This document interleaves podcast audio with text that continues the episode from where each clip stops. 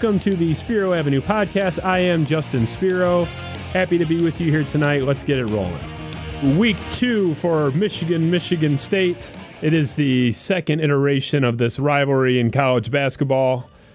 It is a nerve wracking time to be a fan of either program. And as a Michigan State fan, I am as nervous as ever, but I'm going to bring in this weekend uh, with a, an enthusiastic podcast breaking down Saturday Michigan versus Michigan State. Winner gets the one seed in the Big Ten tournament and gets at least a share of the Big Ten championship. I absolutely despise Michigan, but I wanted to do a balanced show. That is Jag, by the way. Welcome back, Jag the DJ, Jag in Detroit, Jag the producer of the Spiro Avenue podcast. How are you, Jag? I'm good. I'm good. I mean, I'm a Syracuse grad, so I am. Uh, I lean Michigan, but I'm, my boys will be lucky to make the tournament. They're a bubble team once again, so we'll see what happens on Saturday. Yeah, I don't. I don't want to relitigate the Syracuse thing again because, like, I hate what your program did to Michigan State last year. I was so fond of the Michigan State God Squad. They had like a prayer group every week. I think twice a week they were doing Bible study. I mean, I'm not necessarily a Bible thumper myself, but it's like kind of hard to root for the team that's like reciting John 3:17 like in hard their to, root, dorm hard to room. root against them. You mean? Well, it's hard to root against them, Yeah, right? Yeah. yeah, yeah. It's hard to root against it. Like, how do you hate that team? It's kind of like even if you're not a dog person, like you don't hate the guy that goes to the shelter and pets the the stray animals. like, the strangest analogy I've ever heard you make. Thank you. I think I, the, the point, like I, I love the Michigan State God Squad, uh, God Squad Spartans. They were one of my favorite teams in Michigan State history, and I really probably second only to the 2009 team that ran into the Carolina Juggernaut. And you blew up that whole dream uh, right in front of me in Detroit. So I don't really even want Syracuse to be mentioned again because I don't want to go running for the razor blades here. Oh, I know. I had a uh, I had a former boss that was no longer my boss as of a month prior, and he was a state guy. So I just took sweet, sweet revenge in that game. Uh, I'm So sure you did. You took sweet revenge into the Sweet 16 at my expense. Although everyone was just waiting for the Duke buzzsaw anyway, but at least like I wouldn't have been there for that. But it, anyway, th- this game Saturday, it, it's the highest stakes game in Breslin Center history. I would argue. I know Graham Couch of the Lansing State Journal made that argument uh, today in the newspaper that in the history of that stadium, which has seen a national championship team come through, has seen numerous Big Ten championships, has seen seven Final Four teams play there.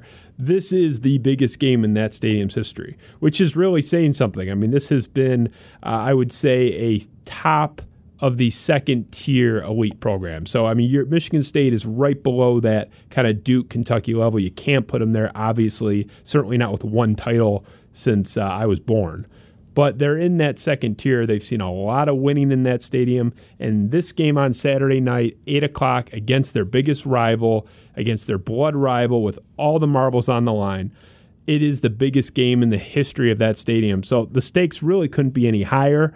Uh, Michigan State obviously lost twice in this game last year. They are slipping a little bit in football, to say the least. Michigan controlled that game pretty handily this year in the fall, this past year in the fall.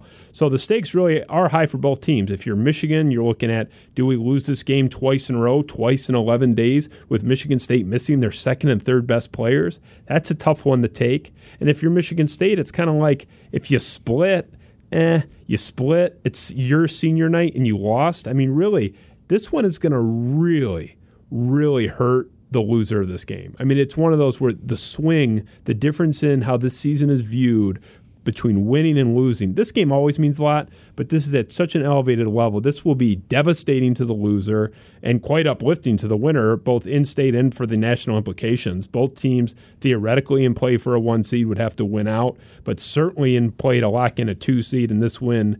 If you don't win this game, you can forget that, and now you're talking about a three seed, and that goes for both of them. So stakes couldn't be any higher. I'm a Michigan State slappy. Most people know that. If you could look in my studio right now, it's covered in Michigan State stuff. I mean, it, it, I got a glossy helmet in one corner. I got Kalin Lucas staring at me, driving in the other.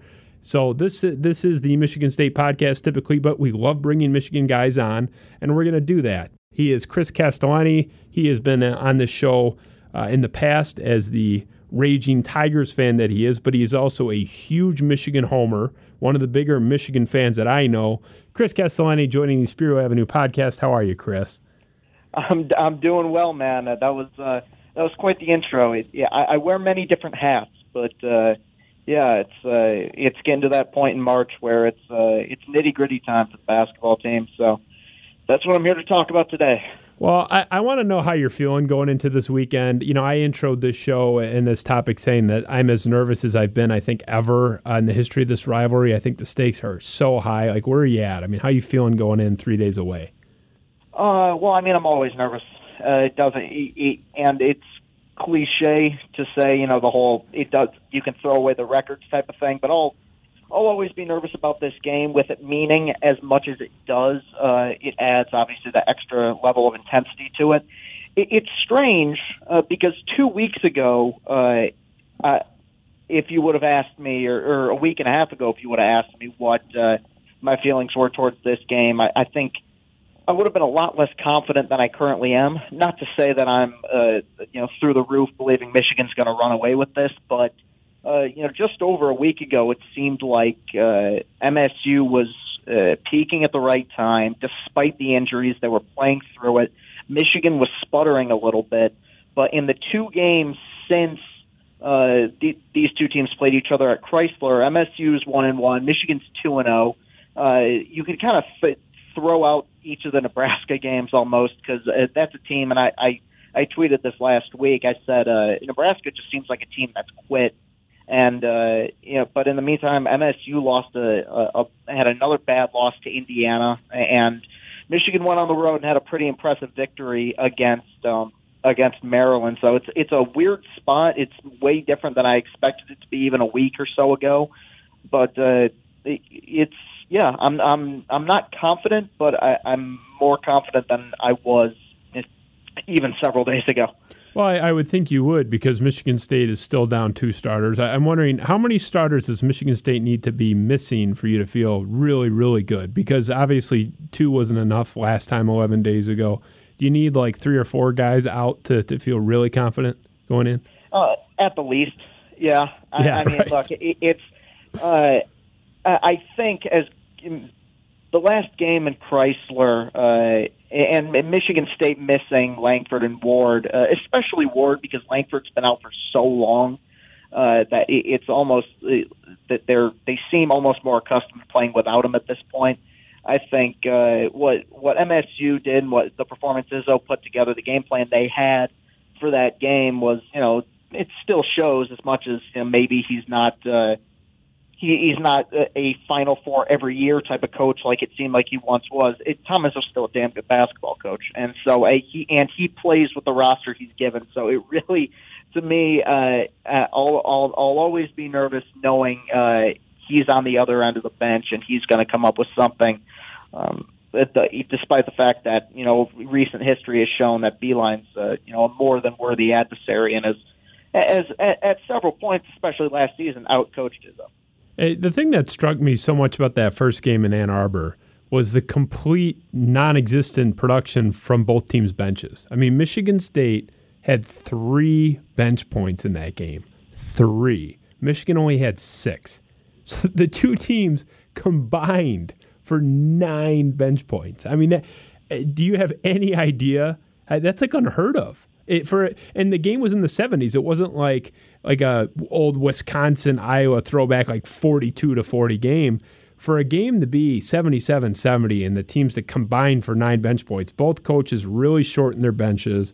I, it'll be interesting to follow that again. I mean, the question on Michigan State's end is, and we set the over under when I was at the last game. Like, is Foster Loyer even going to play? He he's, he played zero minutes in the first tilt. I mean, Cash has played 40 minutes in that game. I, I think I, I don't have anything really to base this on, Chris, but I think if the bench isn't involved for Michigan State this time at all, if they get three points off the bench, they're not winning again. I, Michigan can play a lot better. I, I mean, what was Michigan's punch in that first game? That was probably their C plus game at best. I mean, that Michigan can do much better. Well, I mean, off, offensively, it was much lower than a C plus. I mean, they they did everything they could against a guy like Winston, but uh, yeah, he was just incredible in that game as he's been throughout most of the season. I think what's strange with Michigan, and the reason why I think there's a lot of people who are more confident uh, coming into this game is because all of a sudden over the last two weeks, it seems like out of nowhere Michigan's gotten some sort of depth uh, in the form of of guys like Colin Castleton of all people. Um, e- even with the loss of, of Charles Matthews, you've had guys like David DeJulius, who still has a long way to go, but has still has still given them some some fairly effective minutes. Um, I think, yeah, no, you're absolutely right. And I, as far as uh, Cassius is concerned, I know you've you've talked about that a lot, and understandably so, regarding uh, just how how Foster Loyer just isn't there isn't there yet, and um, and, and I think really it's the same way with Michigan. I don't think. Uh, is, unless something happens like against Maryland where he gets into foul trouble, I don't see Xavier Simpson coming out of that game. And, and uh, uh, that doesn't mean we're not going to see somebody like Eli Brooks or somebody like David DeJulius, but Beilein's been spoken outspoken about how he wants to give those guys minutes uh, as as two guards and not at the point, which uh, just really makes me think there's nobody else he trusts to run the point, uh, but besides Simpson. Simpson, I mean, you said the effort was far below C plus offensively. I don't know if you're getting 19 points out of Simpson again. I mean, he was hitting some threes in that first half that I don't I don't think he typically has in his arsenal, and that kind of fell apart in the second half. But I, I mean, I think that was a plus effort, but whatever. I mean, we we can have different report cards. The bottom line is Michigan has a much better punch, and Michigan State. I I, I would pick them to win this game probably. Uh, especially if Kyle Ahrens can play and give them some semblance uh, of an effort off the bench. But I don't feel so good about it if they're going to have zero bench production again. And I'll tell you what, I, I think this game, and I want your take on this too, but I think this game, as high as the stakes are for both teams, I think it's actually higher for Michigan just in that they lost the first game. They already lost this game two weeks earlier with Michigan State down their second and third best players. Now they'd be looking at losing that game again in the same situation two weeks later. I, I mean, it's obviously the stakes are high for both. You're talking about a banner, you're talking about seeding the one seed in the tournament, the Big Ten tournament, etc. But couldn't I argue that if I had to put one above the other, the stakes are even a little bit higher for Michigan? No, I agree. I, I absolutely agree, and I think uh, you know a big reason for that is because uh, of what MSU was missing you know, let's say they they go into that game and it, let's say they lose a close game at Breslin by you know somewhere between you know two and ten points. Uh, and you know, people will be talking about how yeah, well, they they gave the effort was there. They're still missing two of their three best players. I think with and it's it's strange how expectations change throughout the season. MSU, I think, or at the beginning of the season was the odds-on favorite to win the Big Ten, but with the way Michigan started, reaching number two in the country, starting off 17 and 0, uh, it, it would be a disappointment not to get at least a share of of a Big Ten championship. And I, I, I, I do think there is a lot more pressure on Michigan, and I think that there was more pressure on Michigan in the first game, which I think hurt them. Not only was uh, Michigan all, seemingly unanimously projected to win that game, which made sense considering uh, MSU was missing uh, two, two players, but you it, it was it was a it was a big stage. You had the, the whole throwback uniforms. They were honoring the '89 team, I, I, and I do I think that it made that big of a difference? No, but I think it might have had some impact. Uh, the pressure might have gotten to them a little bit, uh, especially in the second half where they just didn't seem like they were playing loose at all. Um, so yeah, I, th- I think there's there's more pressure on Michigan, which is a rare thing. I, I think Beilein's teams rarely have had a ton of pressure on them. I feel like they've succeeded when uh, pressure has has been off, like last year, like 2013 when they kind of stumbled into that tournament. So it, this is kind of new territory for them.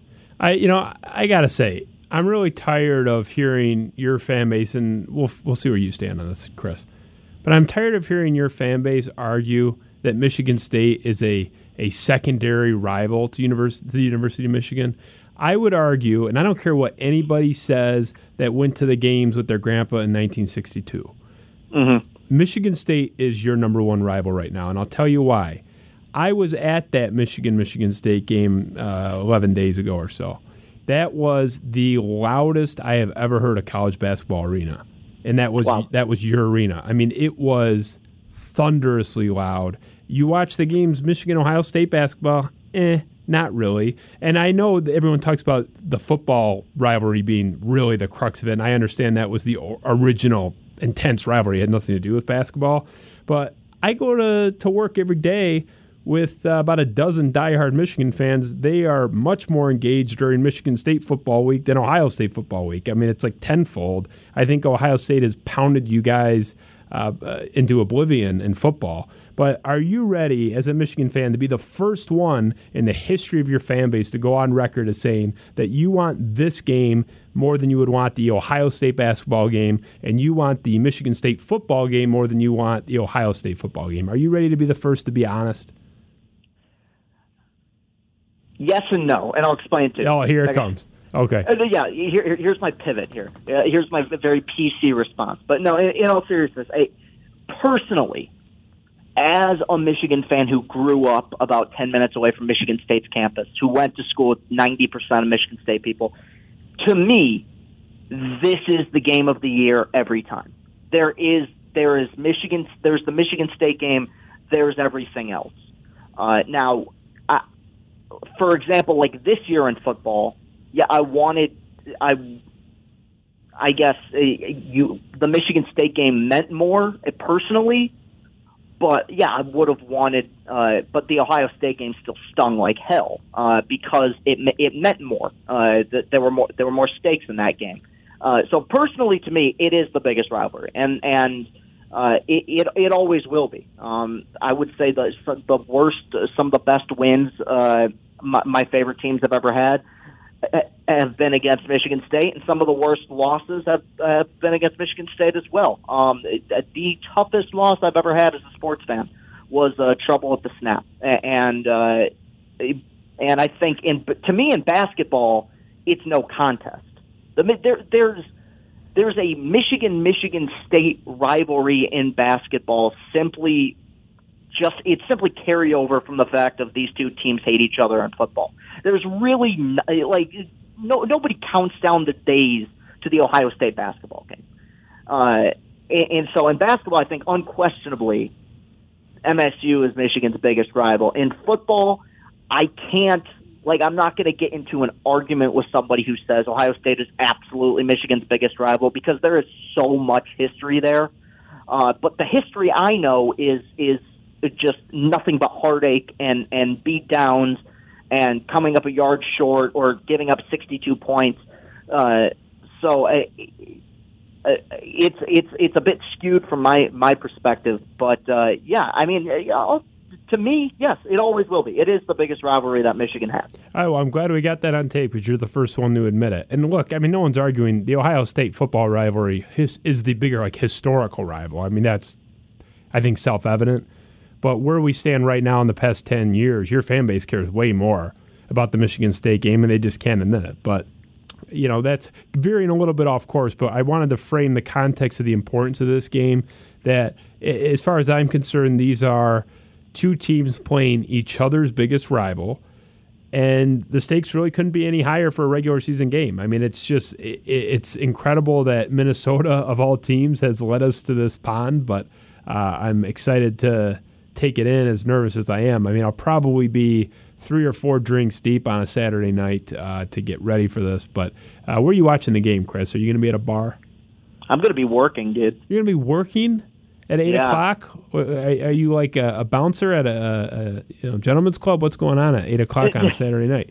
Well, no, I, uh, I mean I'm a, I'm a waiter, so I, I, I it should be near the end of my shift, and they have TVs there. But uh, I mean, I'll be able to watch a second half but yeah, trust me, it's not uh, it's not necessarily something I'm looking forward to. I don't know. Um, you might be having like a tickle in your throat when you go in uh, Friday and say, "I don't know if I'll be in tomorrow," because I, I, don't know. I don't know how you. This is a game that like you get fired for, as far as I'm concerned. But you know, yeah, I, I wish. I'll say I'll say like with with Michigan.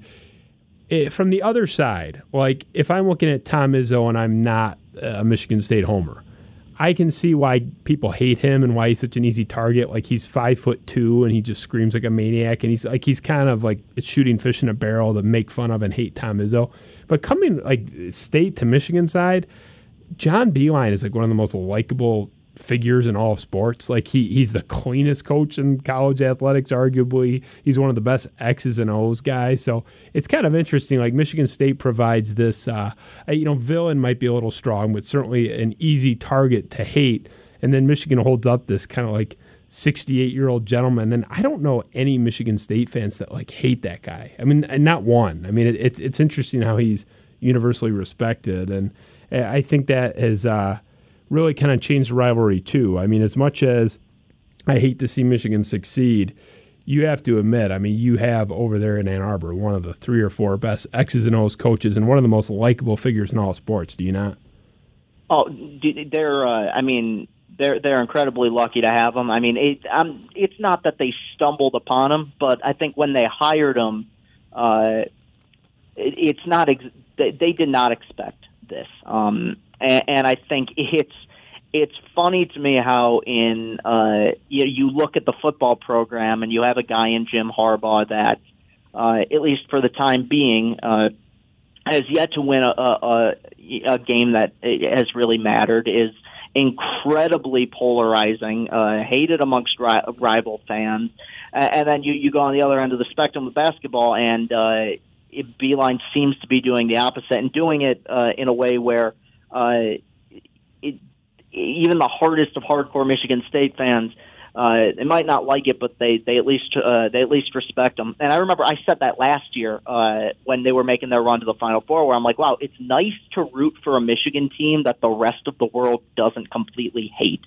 It was like the it was like the first time in a while where I was I, I just remember thinking like there's a large portion of the country doesn't want this team to fail, which which is which seemed kind of rare, and it was it was it was a nice change. So I mean, yeah, Be- Beilein, uh, it's amazing what they've done. I, I don't know if there's a coach in college basketball that's adapted as as well and has changed. Uh, uh, you know, on the fly as many times as he has. The the way he basically changed the offense uh, two two or three years after he got there, uh, and then they went for a period where they were kind of a run and gun, uh, fast break team shooting a lot of threes, and now after uh, you know kind of a, a period of 2015, 2016 where they were really struggling, uh, they changed things up and they became an elite defensive team. Uh, I think his ability to adapt is, is the reason why he continues to be considered one of the elite coaches in the country. Well, I think you made a good point about everybody in the country, for the most part, rooting for Michigan last year in the tournament. I think that includes uh, every team that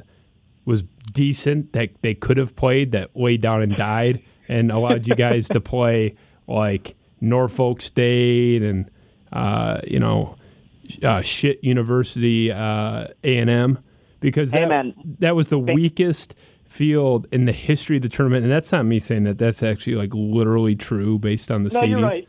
And, and, I'm, not, I'm not. Not going to argue it. But never hey, apologize. Banners don't. Banners don't come with an asterisk. That's that's true. That's, I, you know, and, and, by the way, this is pure sour grapes because my team lost the uh, Jags alma mater in the second game in Detroit, which was just embarrassing. Hey, hey you brought it back up. I, you told me to leave it alone. I was going to leave it be, but you brought it back up.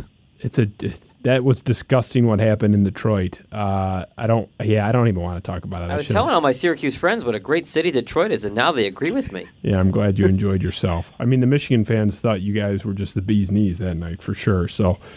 Anyway, beast Chris, what are you ninety? I am actually 95. Yeah. Okay. Yeah. I actually, I actually feel like I might age myself to 95 between now and Saturday at 8 p.m. like I, I was honestly having trouble sleeping last night. I was so amped up watching that Minnesota game, Chris. Like I, I you would have thought my team was playing for the national championship. I was the biggest Golden Gopher fan. I was, I was rowing the boat in my uh, bedroom. I, I, I was doing cartwheels with Rick Pitino's son, his little rat face that he has. I, I, I could not have been happier. I was the biggest Minnesota fan last night. And then, like, five minutes after that game ends, it was just like a. 40% of the way to a full on pa- uh, panic attack thinking of Saturday. Like, I, am irrational about this stuff. I, I don't know how you're going to be working through this. Like, I wouldn't be able to focus. So yeah, I mean, I got all of the TV really close to my section, so I'll be able to follow it. But yeah, it's not going to be it's not going to be easy and it's not going to be fun. I mean, I've said this before. I, I I don't know if I've ever had fun watching a Michigan or Michigan State game. The aftermath can be fun, can be fun. Sometimes it's not, but it's uh during it, it's uh yeah, it's a it's a it's a grueling process for sure. Well, I want you to promise that when the Brazdeikis guy uh, leaves, that Michigan will be replacing him with another really ugly white guy from a different country. Because like, I'm, I'm sure they got somebody in the barrel already. you, they have to, right? I haven't checked their recruiting pipeline, but like, it's like Wagner's stupid face leaves, and then some other stupid face replaces him. It just, uh, it's like two of the ugliest guys. I mean, I, I like that you guys have like started going for the really goofy, like ugly white guy because we had Garrick Sherman like five or six Yeah. years ago, who I think probably still holds that championship belt. So you guys are gonna have to go a little bit deeper into that barrel of like the really weird looking white guys, but that are just like at least your guys were good. Sherman wasn't good until he went to Notre Dame, but uh, Yeah. I don't know. So as long as you have one lined up, we're good. Chris, uh, I'm going to let you go, but before you go, give me a prediction. What's the number? Where does this game fall Saturday night? Okay, uh, man, this is tough. I'm gonna go 71-66 Michigan State. Uh, I think it's gonna be close all the way through.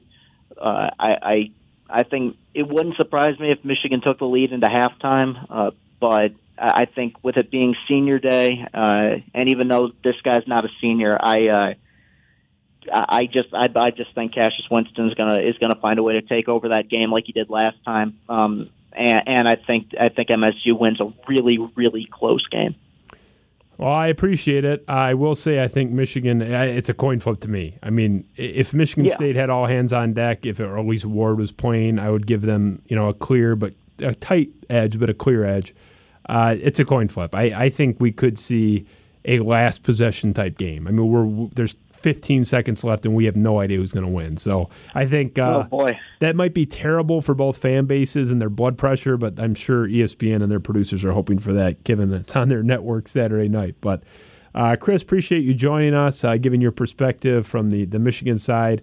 Uh, good luck to your boys Saturday night. I hope their their bus arrives safely, but uh, they trip all over themselves once they're on the floor. How about that? that that's that's about the nicest I, I'd expect you to be. So I'm I trying. appreciate it. I'll be nice to you Sunday morning, especially if we win. Right? It's like Donald Trump. I'll accept the results of the game if we win. So We'll wait and see. And Yeah. Exactly. right, Yeah. right. Michigan and Michigan State, fine people on both sides. You know, Chris loves Donald Trump, Jag. Oh my God, we could talk about that for a half an hour. He's a huge MAGA guy. Huge, huge. oh, would you look at the time? Oh, would you look at the time? Exactly. Yeah. All right, all right. So uh, lock her up, Chris. Uh, good talking to you. Good catching up. Uh, keep that blood pressure down. Take whatever statins you need to do to get through Tigers baseball season because they're not going to be uplifting you at all. That's for sure. No, that's expected. But uh, I appreciate it, buddy, and it was nice hearing from you too, man. Thanks for having me on. Uh, anytime, my pleasure. Chris Castellani, one of my favorite follows on Twitter. Uh, you can follow him at Chris Castellani. Uh, just great guy and really known more for his Tigers. Uh, he's gone viral. I mean, he's been on Barstool Sports, I think, a couple times now for his crazy Tigers rant. So if you're a Detroit Tigers fan, it's like probably the number one guy you have to follow. Uh, he's just hilarious. He somehow made me give a shit about the Tigers last year. Like, just I would look forward to him being a, a maniac after these games. Hey, whatever it takes. Well, I mean, I, I don't know. Like, there, he- he's a love, he's a love hate guy. Like for a lot of people, like I have friends that just find him exhausting, but I think he's great. So that was Chris Castellani joining us, the Michigan Michigan State uh, podcast take from him. This is the Spiro Avenue Podcast. We have my good friend Anthony Wright, frequent uh, guest on our program here, former Michigan basketball player on Twitter at it's Ant Wright. Probably our most popular guest I think we've ever had here. I think it's tied between you and John Wharton, uh, former Red Wings trainer. Ant, uh, happy to have you. Always get good feedback, especially this week. I thought it was appropriate. Michigan, Michigan State, round two. How you feeling? Uh, you know, I'm feeling fine. I hope Ward is playing.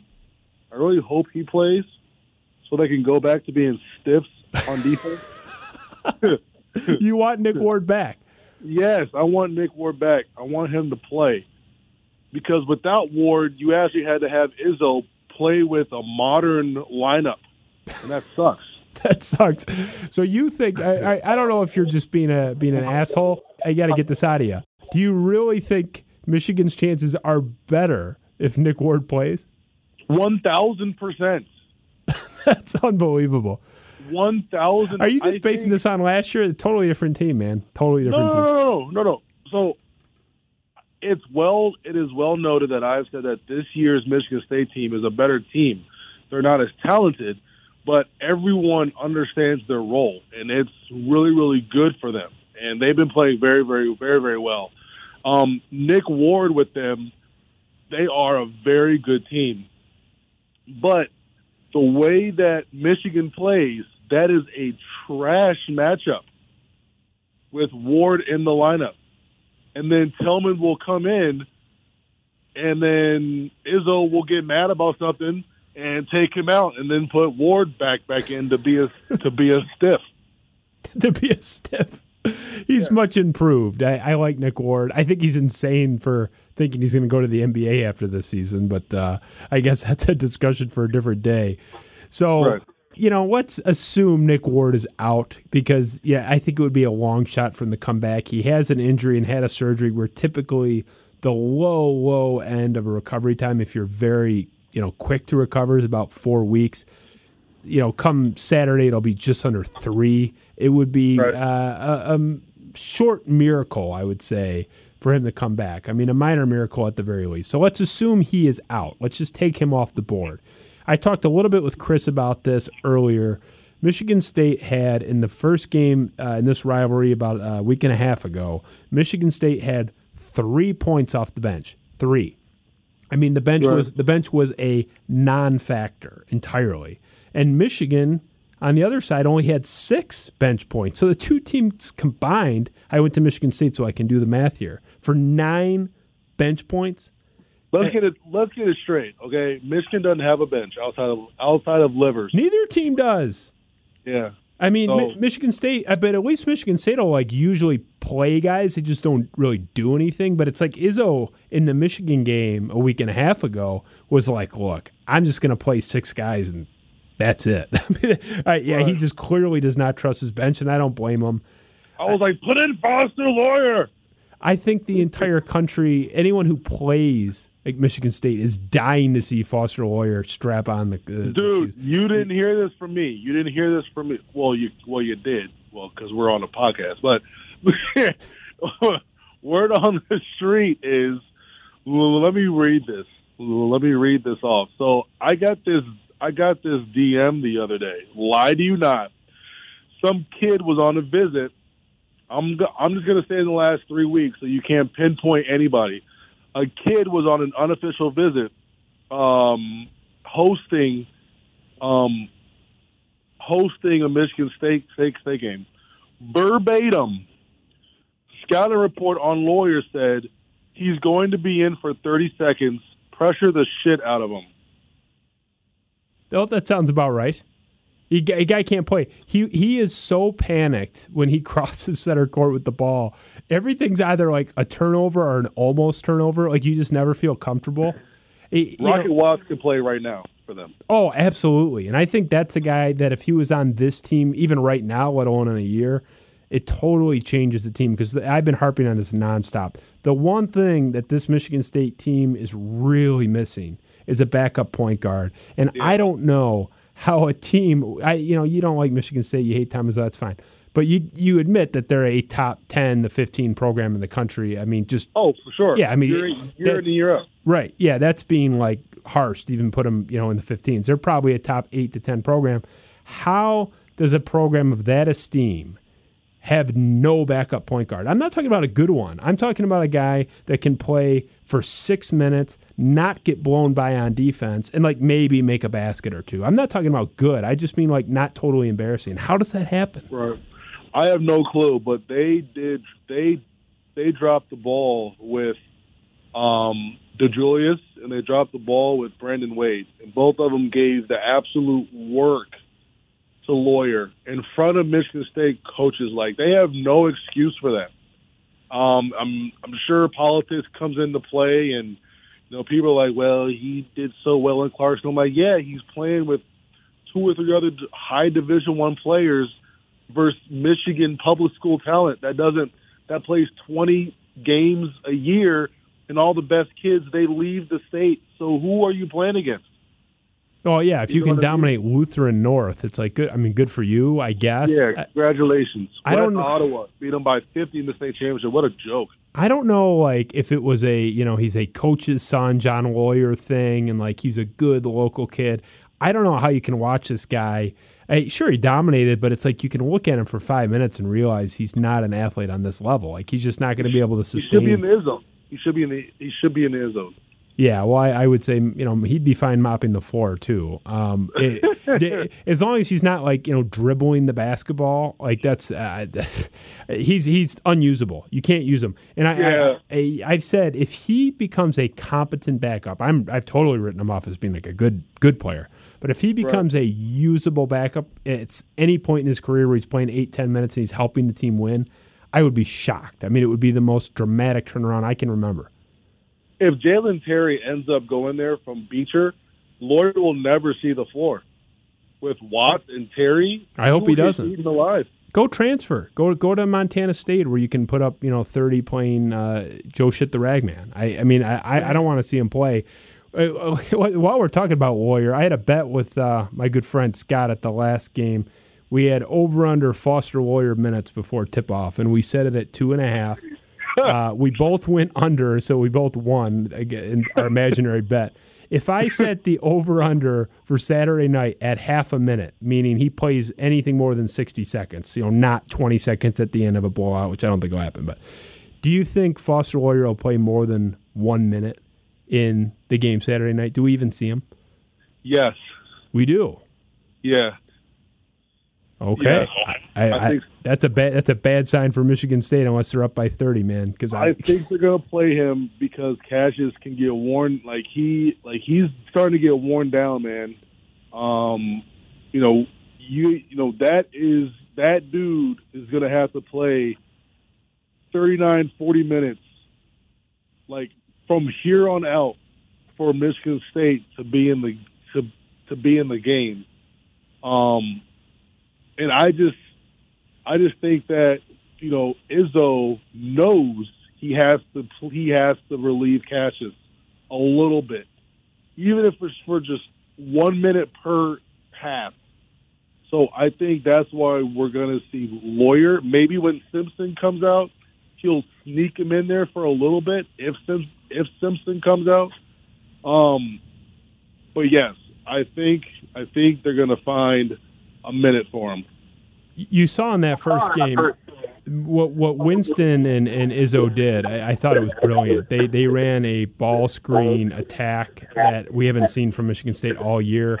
I don't think Michigan was ready for that. I think that really hurt them. I don't. Well, they had to.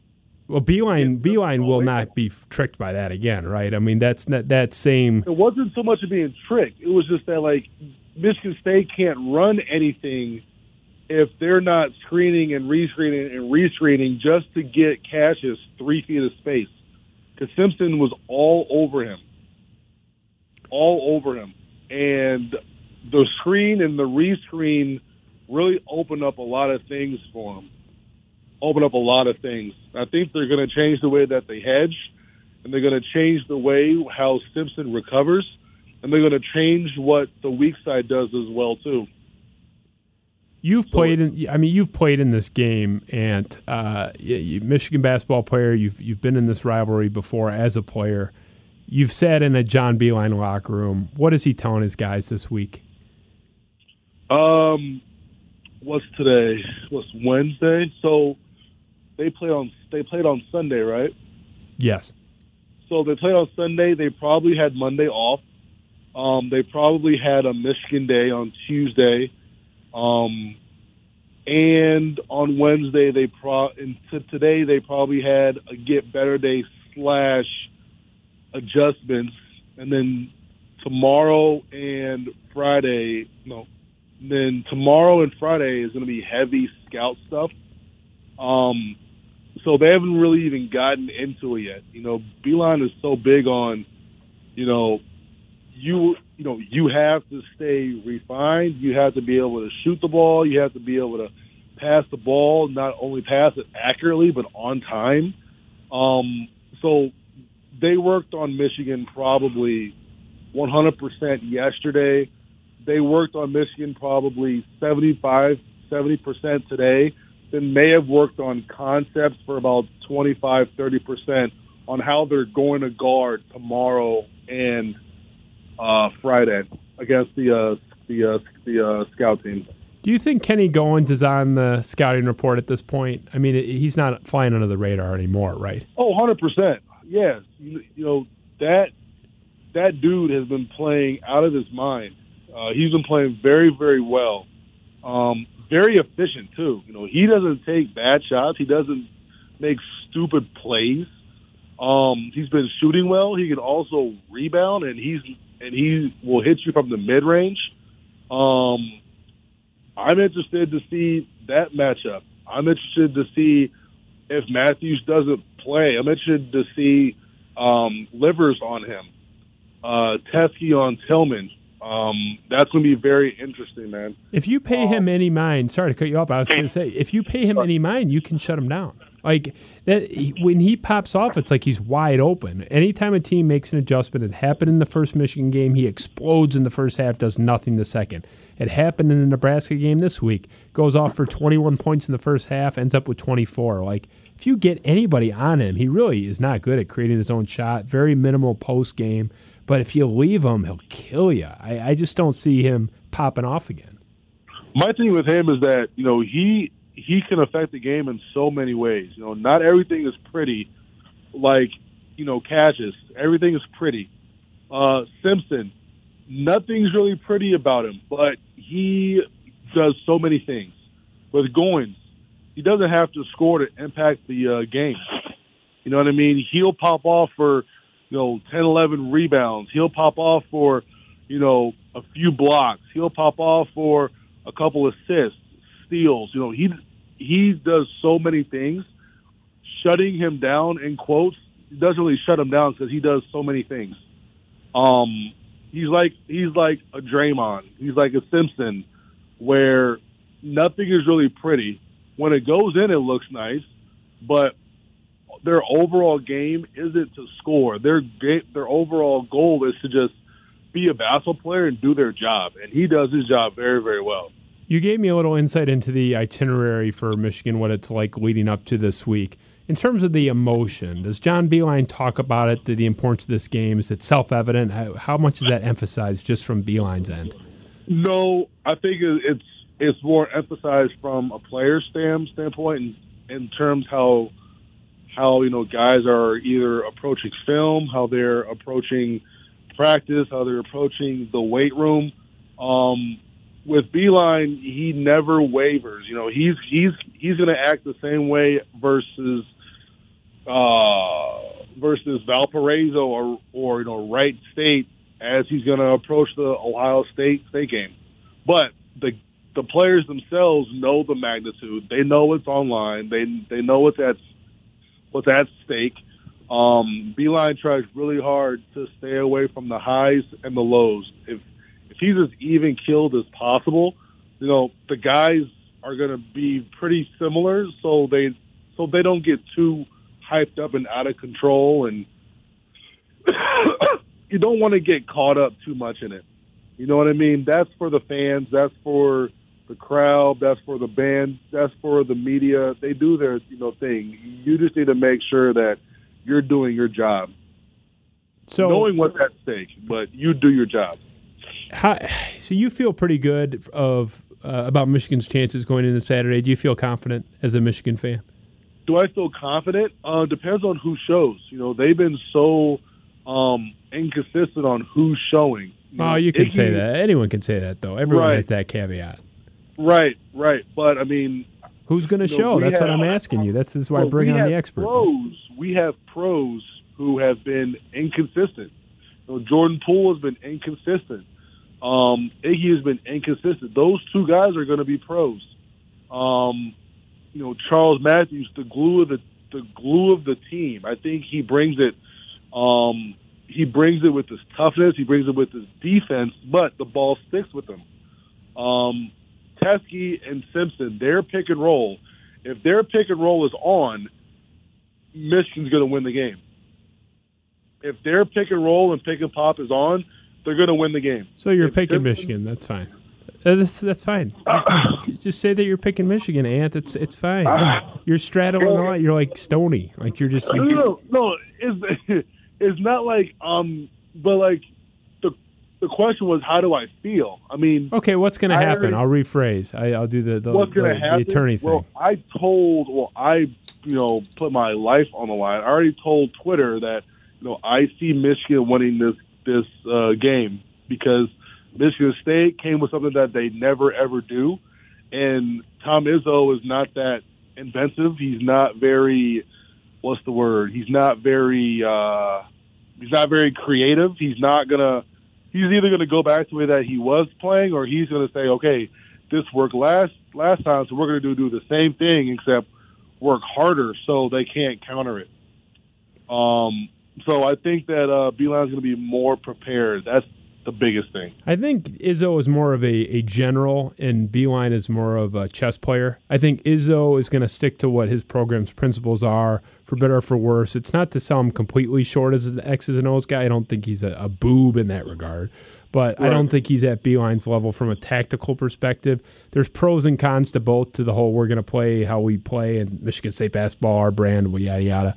I, I do think Beilein is uniquely positioned with the IQ that he has. He's the best tactical mind in the game, arguably, to a, to make the necessary adjustments. Michigan State, I'm not going to make pre excuses, but it's just a fact. They are down two of their three best players. Winston's banged up. The team is uh, has myriad flaws. So, you know, I, I'm kind of back and forth. I think it's a coin flip, but I, I did give a slight edge to Michigan State just because it's at home.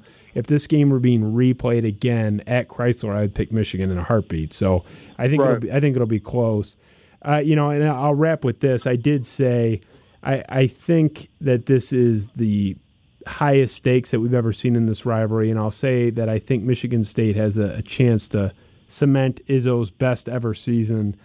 Where do you see this Michigan team going long term? Win or lose Saturday? What's the ceiling for this Michigan team? We'll wrap there. Uh, I can't tell you until I see the bracket.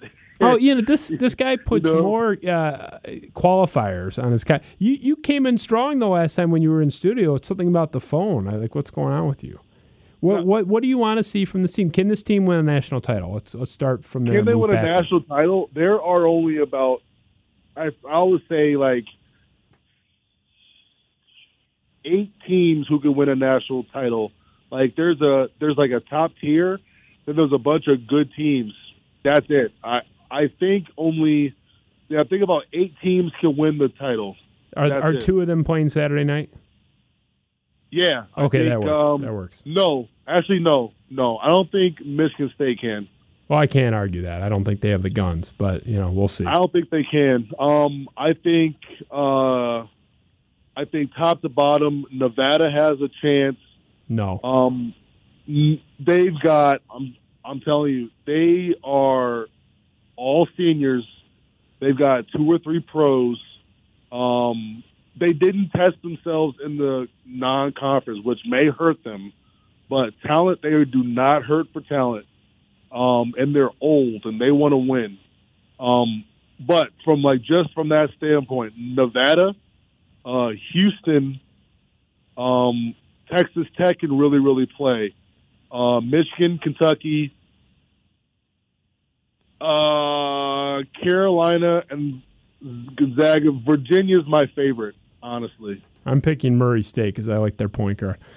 Ja Morant's so good, man. He's the, but there's Michigan State fans that think Winston's better. It's like, oh, okay. I mean, I love. Winston, but come on, man, come on. Hey, not a not So- a not a chance. I you know on on record, you know, a lot of Michigan State fans are like, yeah, he's not gonna. You keep bashing Winston. I'm like, look, stop reading my tweets that are destroying him. Like, how how about the tweets where I'm praising him? How about those? You know, if you're the Um, third best point guard in the country, you're fine. Um, that you know, I think he's second. I well, whatever it is, is. I mean, you know, it's like Yeah, I think he's second. if if you put anybody above their hero, it's like you're you're the villain. So right, exactly. Anyway, uh, Ant, it's been a pleasure. I'd like to have you back maybe next week. We can uh, go preview the Big Ten tournament and maybe do a little uh, uh, rec- recap on what happened Saturday night. Hopefully, a Michigan State win. Uh, maybe I'll I'll send you a message about doing a little lunch bet for Saturday night. We can have some fun with this. I know you're a, a gambling man on Twitter with your little pools and whatnot. So Man, I don't win any bets, bro. Like I haven't won an Avi bet. I haven't won a dinner bet for any game. So in that case, we should definitely wanna- bet. Know, why don't you you take Michigan bet- State? I'll take Michigan. No, no, no, no, no, no, no, no, no, no. I'll take Michigan. You take Michigan All right, State. great. and we're just gonna just you know just ruin everyone's day knowing that Michigan's about to lose because I made a bet. That, that's fine. I know you're you're very superstitious, and your your little Twitter avatar bit is great. So, uh, I, I gotta tell you, man, you're you're one of my favorite guests that we have on here. You're just you're awesome. I really look forward to talking to you again. Hopefully, again next week or, or sometime before the NCAA's. Uh, it's always a pleasure, uh, and thanks so much for joining us.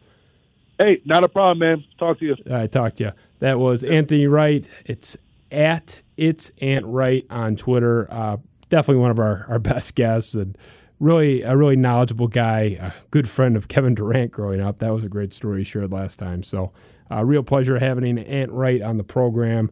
Uh, that's the Michigan take. We heard it from two sides there. You heard my Michigan State take, and uh, that's where we sit. So it all comes down to Saturday. I think if this Michigan State team can hang a banner and win a conference with all that's happened. They lost two lottery picks. Their second and third best players have been out for large chunks of the year. Kyle Ahrens is probably like their fifth or sixth best player. The guy's got the back of an 87 year old. I mean, it's like, I've never seen anything. Oh, my, who has a, a chronic back injury when they're 20? I mean, it's just it's unbelievable. If Izzo can carry this team to a banner, I think it is in the discussion for his best coaching job ever. And really, I mean, obviously it's a guy that's won a national title, but that team was loaded, and that's to his credit too. He recruited those guys, and it was a great team, and they they ran through the tournament, beat everyone by double digits. But including Syracuse that year, including Syracuse that year. Although one or two of those games were actually pretty close, especially the one at the Palace where uh, Mateen Cleaves had a choking incident with Mo Pete, but. I, I, think the the comparable would be 2015, the Final Four team that like had no business in the Final Four at all. I actually was at your campus, uh, Syracuse, to see the Elite Eight game against uh, Louisville, which is a very rewarding win because I think they have the worst fan base in all of the country. I mean, the Louisville fans were, are like a special breed of awful. I've been uh, I've had the pleasure of seeing us beat them twice in the Elite Eight, so uh, their fans are terrible. But anyway, I, I think you're looking at that type of a season for Tom Izzo, and that's partly too what's at stake Saturday night, where you could see Tom Izzo cementing arguably his best coaching effort ever. And the script will not be done on this team. I think if they go out and lose again in the first round of the NCAA's, they'll be remembered quite differently. I mean, last year's God Squad went like what 31 and 5, won the conference, but got bounced in the second game and it's like they're kind of remembered as a dud failure and that was a good season. But this team is judged by what happens in the NCAA. So I, I know it's not all there on Saturday, but I will say that this is a chance for Izzo to cement one of his best coaching jobs ever. Because this team, they run about six deep, and uh, one of the guys is a former walk on. Uh, one of those six, uh, like I said, is the back of an 87 year old and is like doing calisthenics and like yoga lattes in the hallway to try to stay loose during games. Yoga co- lattes is that the combination of the two? Yeah, yeah. You're not from Bloomfield and Birmingham. I know a lot of like moms that do yoga lattes. They have like the trainer come to their house. Yeah. Oh yeah. Of course, it's all one on one. Like they, uh, go to the gym. Are you kidding me? You, you, insane? Sweat in front of other people. Yeah. This isn't Hamtramck. I mean, come on. Like, do, do you know like the snobby people I grew up with? I, I oh my god. You don't even know. You know, I could tell you stories, man. I mean, going to school in a private school like I did. so anyway, I, you know, it was a good discussion with Chris. I, I, as I said, I'm as nervous as I've ever been for this game. I do think Michigan State probably wins, but I'm not coming in with any real confidence. I mean, they're down their second and third best players, and even if they weren't, John Beilein has won this game multiple times with uh, a talent discrepancy uh, worse than this. I mean, Michigan, you could argue, is a better team. I think they're about even. So I think it's a coin flip game. I don't think either team is going to go in there and, and, just dominate. I think Michigan State dominated the second half in the first game. I don't think you're going to see a repeat of that. There are things that Michigan was not expecting with the way Michigan State ran their offense with Cassius running off ball screens for 40 straight minutes, literally they're not going to be tricked by that again. I mean, Michigan State has to find a different way to skin this cat. So, I mean, gun to my head, give me Michigan State 72, Michigan 70, but I think it's very close. I'm very nervous for this game. The stakes have never been higher. I'm really excited for it. I think it'll be a great game. I'm uh, lucky enough to be going. uh, eight o'clock Saturday night to my alma mater to see this thing go down, and uh, it should be a good one. So. Uh, thanks for tuning in. Thanks again to Chris Castellani for joining us, giving us the Michigan perspective. It's going to be a big game. Hopefully, you can watch it. Unlike Chris, who will be, uh, I don't know, bussing tables or something at that hour. Waiting is- tables. Give him a little bit. Is he waiting Yeah, table? waiting tables. It- yeah. They're both appalling. I mean, it's uh, it just Now who's the snob? call. It's not a no, no, no, not the job. I don't care what the fact that he's missing the game. I'm not saying the waiting tables part is appalling. He could be uh, trading stocks on Wall Street and be a billionaire. It's like, can you take a night off? It- It's nothing to do with the job itself. It's like that. I'm, I'm glad we cleared that up. You know, it, it gets good. People are going to hate me more than they already do. I'm talking about the fact that the guy's like the biggest Michigan fan I know, and it's like call in sick, man. Like, come on. There's all sorts of crap going on. Like, you, you know, you handle food and stuff. You don't want to be like bringing that SARS around. I'll just be happy if uh, I'll, I'll be happy if Syracuse makes the tournament. And but, but given my my hopeful for how far they make it this year, we'll put it this way: my wife said she wanted to go away for the weekend, the first weekend of the tournament, and I was cool with it. That's how my, my expectations are. Well, you know, I got to tell you, like being a Boston fan like you are, I really hope Syracuse does well because it's got to be hard, like not winning a title and something every three months. Like, It it really is. you yeah. know. How long has it been since your last title? Uh, Five weeks. I mean, yeah, about a, yeah, about a month. you Boston fans, and it's like all you do is bitch too. It just drives me nuts. Like you, Bill Simmons, who I actually like, but Bill Simmons is like the tortured Celtics fan. He's done three podcasts this month about the disarray in Boston and Kyrie Irving is Hates the sabotaging. Hey, the guy is the guy's just eh, he, he's apoplectic about the state of the Boston Celtics and how disappointed they are. And it's like, dude, just go pop in one of those 18 championship DVDs from the last two decades. I mean, it's like just. The Patriots one isn't done yet. It'll be it'll come to me online. Oh, they I'll okay. the They haven't they haven't done yet. produced that yet. It's, Okay. it's still in production. well, that that's good to know. I you know it's like, could you imagine if they made an anthology like a one DVD gift set of like that entire 20 year run? I mean, it would be like 17 CDs long, right? I, it's the Patriots. It'd be like Ken Burns' baseball documentary. Right, right. It's they would have to like it'd be a Netflix series that would just never end. It'd be like Game of Thrones. There'd be eight seasons of it. I just, I, you know, Boston's probably my, other than San Diego, my favorite city in in the Union to visit. I mean, it's just awesome, but that fan base, it's like it's never enough. And as a fan of the Lions, it's it's depressing uh, every day to be a, a fan of the NFL and to hear you Patriots fans mad like I, I used to get very defensive when you would say things like this, and to the point now where I just embrace the hate because you know what? oh, you got to. I've got you know four World Series and six Super Bowls and a NBA and NHL title all in the last twenty oh. years. Oh. I consider this is after winning nothing the first twenty years of my life. I'm just soaking it in for all it's worth. I think you have to embrace it. I think that's the play, really. Yeah. Like just any, I would just like pull up the Imperial March theme song, the Darth Vader, like on my phone. Whenever someone started talking shit about it, I just I'd start playing the Darth Vader. You can Imperial play it for me when I enter the room, like "Hail to the Chief," something like that. Yeah, that's what they. Every Patriots fan should just walk in holding that like a boombox above their head, like they're John Cusack, and say anything.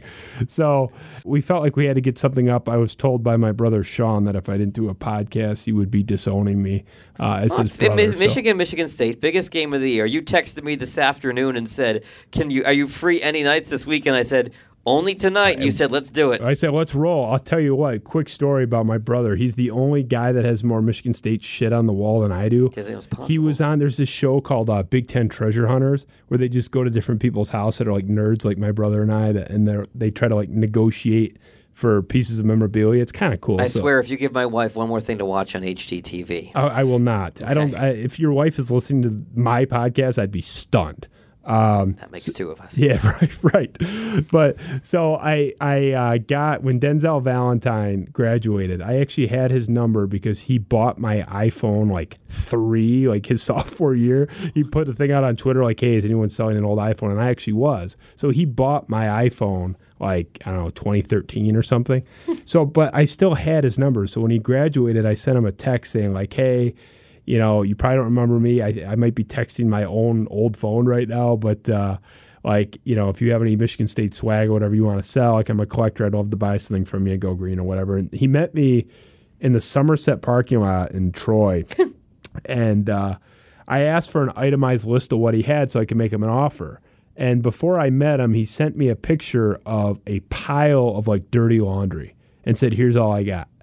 And I was like, dude, I it was like a pile. I still have the pictures. It was a pile of shit, and it's like you could bear. You can't. I can't tell if there's five shirts or fifteen. I can't tell what what's even in there.